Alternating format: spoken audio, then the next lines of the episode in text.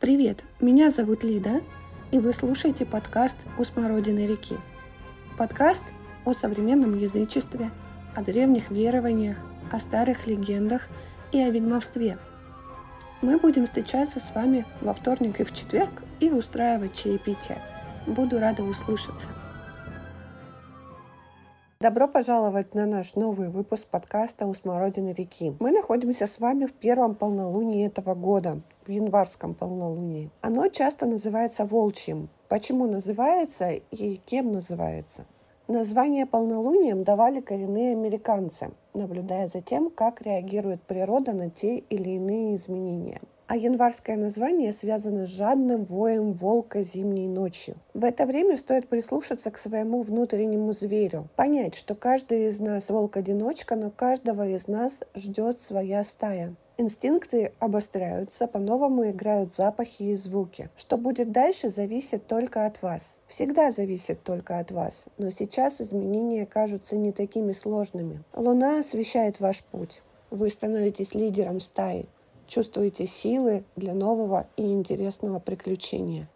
Так, а что же Йоль? Зимнее солнцестояние 21-22 декабря. Вроде все понятно и ясно, но все чаще на зарубежных форумах современные язычники говорят о возвращении к традиционному ведьмовству, обращении к стихиям и предкам и игнорировании, насколько возможно, современных гаджетов, правил и всего того, что нас ограничивает. Мы больше ориентируемся на наши ощущения, мысли, чувства, интуицию и инстинкты. Это очень смелый, но при этом, я считаю, очень здравый путь в изучении магии. Существует огромное количество ответвлений, традиций, и если обращаться к каждой достаточно серьезно, а по-другому никак, то можно провести года за изучением книг о практиках, мифологии и легендах соответствующих представлениях. Ну, а куда спешить? Спешите не надо. Магия познается терпеливыми.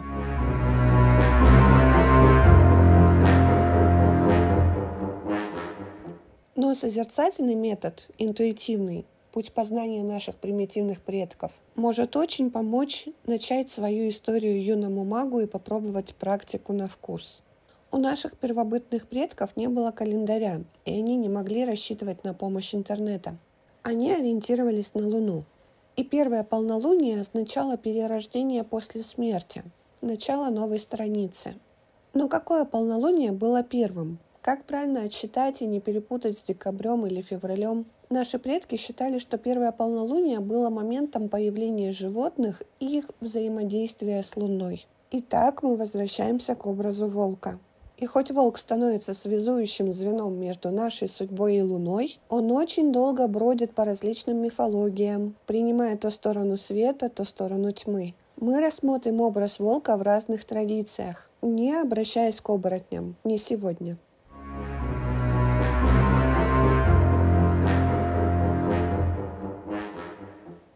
В славянской мифологии волк вызывает противоречивые чувства. Волки считались прародителями, Славяне считали их могущественными божествами. Имя этого зверя было священным, его запрещалось произносить вслух. Поэтому вместо волк говорили лютый, а люди, которые поклонялись им, называли себя лютичи. Во время зимнего солнцестояния мужчины этих племен надевали волчьи шкуры и превращались в волков. Так они общались со звериными предками, у которых просили силы и мудрости. Волк считался могущественным защитником племени, пожирателем злых духов. Во многих сказках волк – это проводник по заколдованному лесу, воплощение загробного мира. Он часто появляется из Нави или становится посланником Бабы-Яги. С подобным волком мы встречаемся в сказке Иван-Царевич и Серый волк. Проводник он не всегда бескорыстный. За свои услуги брал плату – коня или скот. В этой особенности слышны отзвуки древней справедливости. Взявши, отдай сполна. Славяне тесно связывали волка с солнечными божествами. Он становился мудрым и верным спутником, а также могущественным прорицателем. С другой стороны, он оставался хищным демоном, чужим зверем из мира мертвых. Волк появляется в легендах о богах славянского пантеона. У Даш-бога, бога плодородия и солнечного света, и Мараны, богини смерти, родился сын по имени Ван, которого мать лишила зрения в отместку к Богу, с которым они разошлись. Ван был брошен в яму, но его спас Радагост и помог вернуть ему зрение. В качестве наказания даже бог уничтожает Марану, но она успевает проклясть Вана, превращая его в волка. Сестра Вана узнала, что может спасти брата, если будет хранить молчание в течение семи лет. И она с честью выдерживает это испытание и даже при угрозе смерти не заговаривает. Ван хоть и становится человеком, теряет волшебные способности.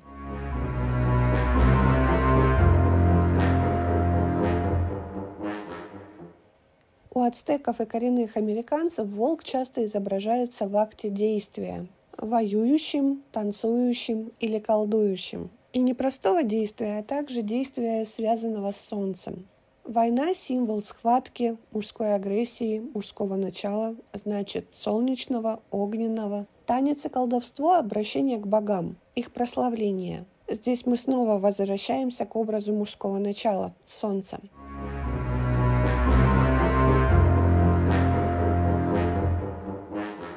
В античной традиции волк – священное животное Марса, либо Ареса. Он был символом доблести и являлся предзнаменованием победы. Ромул и Рем, дети Марса и легендарные основатели Рима, были вскормлены волчицей. По преданиям, священные животные Марса, а среди них и волк, вели родившихся весной юношей, указывая им место для поселения. С культом волка был связан и древнейший праздник Луперкалии, праздник эротизма и очищения, который имел определенную дату празднования – 15 февраля. Изначально это был праздник бога Луперка, поддерживающего пастухов и защищавшего скот от нападения волков. Сам бог имел огромное сходство с паном или фавном. Ключевым эпизодом празднования было жертвоприношение. Жрецы во имя Луперка закалывали козлов и собак. Далее они сдирали кожу с животных и резали их на ремни. Главным развлечением праздника было бегать по лесу и стегать этими ремнями окружающих. Особенно такому действу были рады женщины, которые верили, что подобный удар даст им возможность зачать и выносить здоровых детей. Овидий в своих фастах, поэмах-календарях дает описание Луперкалия. Третья заря после Ид, обнажившихся видит луперков. Фавна двурогого тут священнодействием чтят. Праздника этого чин поведайте мне, Пиериды. Как, из каких краев он в наши проникнул дома? Пана, хранителя стад, почитали в Аркадии древней. Он появляется там часто на горных хребтах. Видит Фалоя его, его знают стимфайские воды, так же, как быстро из горы в море бегущий ладон. Горы в сосновых лесах, окружающих город Нанакру. Выси Келены горы, средь парасийских снегов. Пан был скота божеством, пан был там коней-покровитель. Пан и дары получал за охранение овец. Этих богов из лесов привел Эвандр за собой. Где теперь город стоит, вместо него был пустырь. Здесь-то мы Бога и чтим, и праздника древних пеласков. Чин стародавний досель, Фламин Юпитера чтит. Но почему же бегут? И зачем, если надо набегать? Спросишь ты, надо бежать, скинув одежду свою.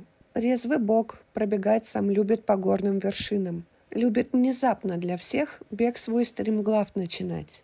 Голый бог нагишом бежать своих слуг заставляет, чтобы одежда на них им не мешала бежать.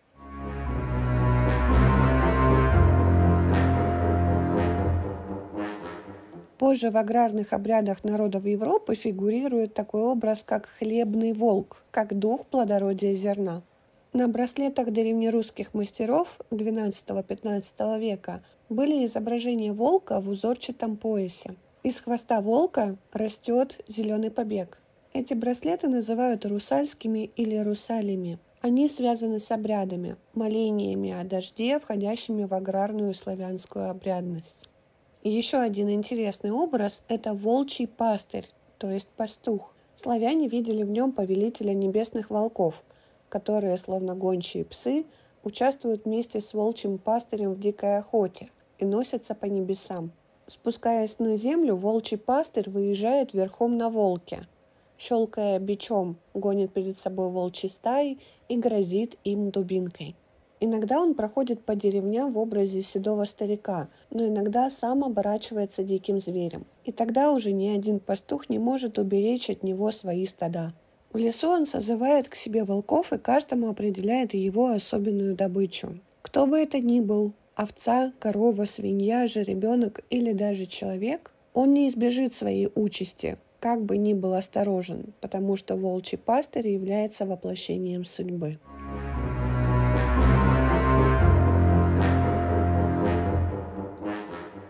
В скандинавской мифологии сидящий за столом Один пьет только вино и не притрагивается к еде. Он бросает ее двум волкам, которые вместо псов лежат у его ног. Их имена Гери, жадный, и Фреки, прожорливый. Эти волки были чудесными помощниками Одина, символом боевой дружины. И волки, псы Одина, Гери и Фреки, кормят их воинственный рати и отец – но вкушает он сам только вино, доспехами блещущий. В жертву Одину Вотану приносились волки, которых вешали на ритуальных столбах, называвшихся волчьим деревом – Варктре. Даже напротив чертогов Одина в Вальгале повешен был волк. Легко отгадать, где Одина дом. Волк там на запад от дверей висит, парит орел сверху. Также в Эде прописана связь волка с Нижним миром – где конец мира вызван чудовищным волком Фенриром, сорвавшимся с цепи. Гигантский волк Фенрир, сын Локи и великанши Ангрбоды, сидит закованный Одином на крепчайшие цепи в недрах земли. Волк жил среди асов, но вырос настолько велик и ужасен, что кормить его мог лишь Тюр, бог воинской храбрости.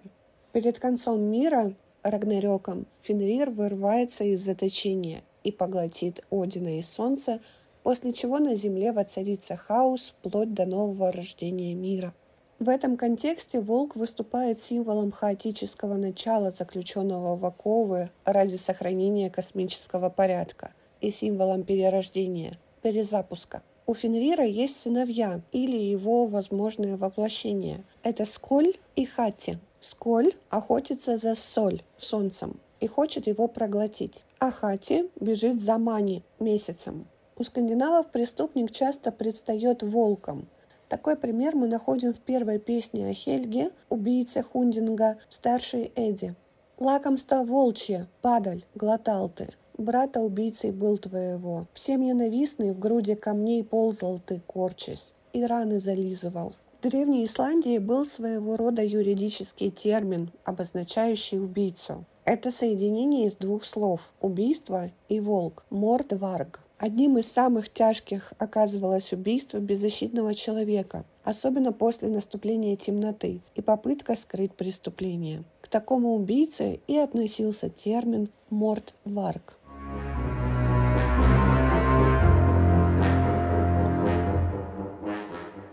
Помимо Луперкали существовали другие волчьи праздники – подобным праздникам мы можем причислить и свадьбу в славянской традиции, потому что в славянской свадебной поэзии очень часто появлялся термин «волк», который приобретает ассоциацию с женихом, похитителем невесты. В некоторых свадебных шуточных песнях волк, нападающий на скотину и загрызающий добычу, нередко приобретает эротическую символику. Волками то есть чужими, часто представляются друзья и родственники жениха на свадьбе.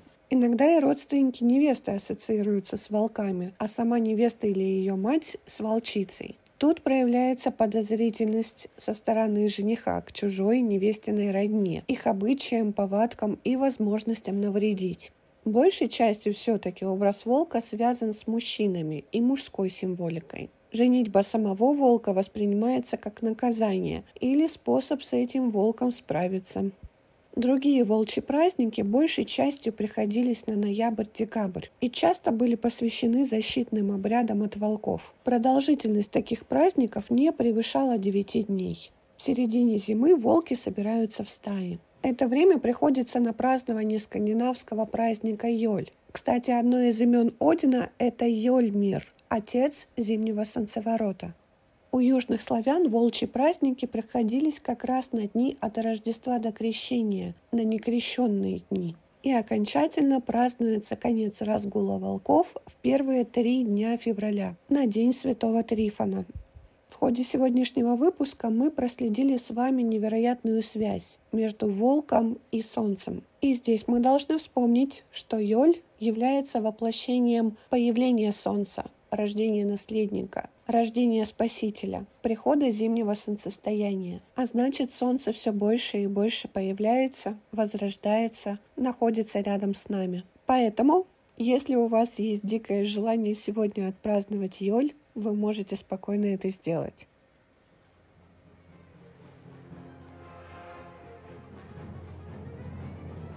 Надеюсь, вам понравился сегодняшний эпизод. Очень надеюсь быть вам полезной. Буду рада познакомиться и обсудить сегодняшний выпуск с вами в инстаграме Witches Books и в телеграме Смородина река. До скорой встречи. Пока!